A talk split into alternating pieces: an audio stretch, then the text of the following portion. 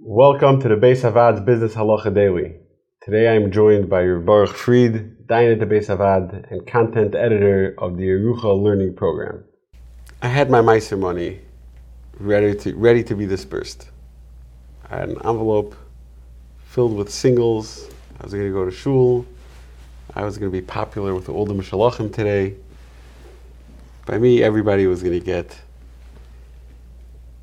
then, on my way out to shul, I looked in the place where I thought I left that envelope. It's not there. It was cash. That was my Meiser money. Am I responsible to replace that? Yeah, so we have a sugya about tzedakah money. Tzedakah, we have a rule of lishma v'lechalik, and generally, if somebody was entrusted with tzedakah money and he was supposed to disperse that taniyim and he lost it, even if he was pesheya, even if he was negligent, he doesn't midina in beis din. You can't take the money out of him. It's mamash le'tovim. As far as the aniyim are concerned, there is no ani that can say you owe me the money. So therefore, he, he does not have to repay it. If it was money that was already earmarked for specific aniyim, it was raised for a specific aniyim, then they can take him to beis din, and like every shomer, if he was negligent. But if not, if it wasn't already earmarked for specific aniyim, you lose the money that Yechayiv Latztei Shemayim, Al Pidin, no one can force you to pay it back. With Meiser money, in a way it's better, in a way it's worse. Meiser is a personal chiv to give. So, Pesach has a case where a guy, he set aside his Meiser money and then he used it for himself, which you're allowed to do. And as a way of repaying Meiser, he invested in a certain amount of, of, of merchandise. He sent that merchandise for an ani. And then it got lost in transit. So the Pesach says he's chayiv b'dei to repay it. Why? Because had it been cash and he didn't use it, it wouldn't have gotten lost. Now that he went and changed into merchandise, that's why he got lost. So you see from the Pischei Teshuva that he's assuming if you had your ma'aseh money, you put it aside and you did what you're supposed to do with it, and it went lost, you're not even chayiv l'tztei shemayim. It seems.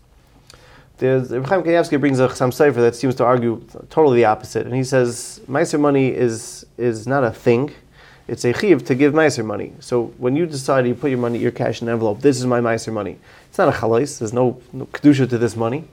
Nobody was zeichen this money yet. So whatever we, whatever happened, he was an einus essentially, but whatever happened, you didn't give meiser yet.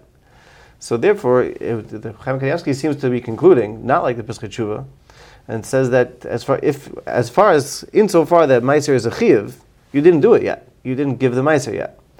So had you given it to somebody and they lost it, so then you did your chiv meiser. But just because you decided that this money is your meiser money, and if, if it didn't get to the aniyim, so then we don't see that this is intrinsically meiser. So again, I would say it's it's a machlekes at, at best. There is a different makil that says you could be makel on a safek meiser, so maybe it could be makel over here, but it's it's not 100% clear that it would be pater.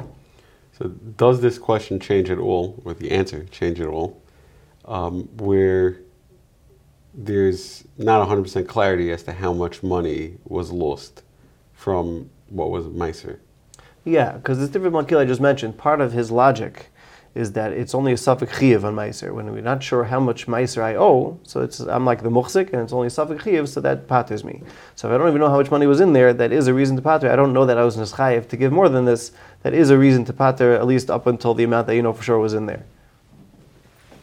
If you enjoyed this video and would like to receive more like it, or to sponsor a future video, please visit beishavad.org.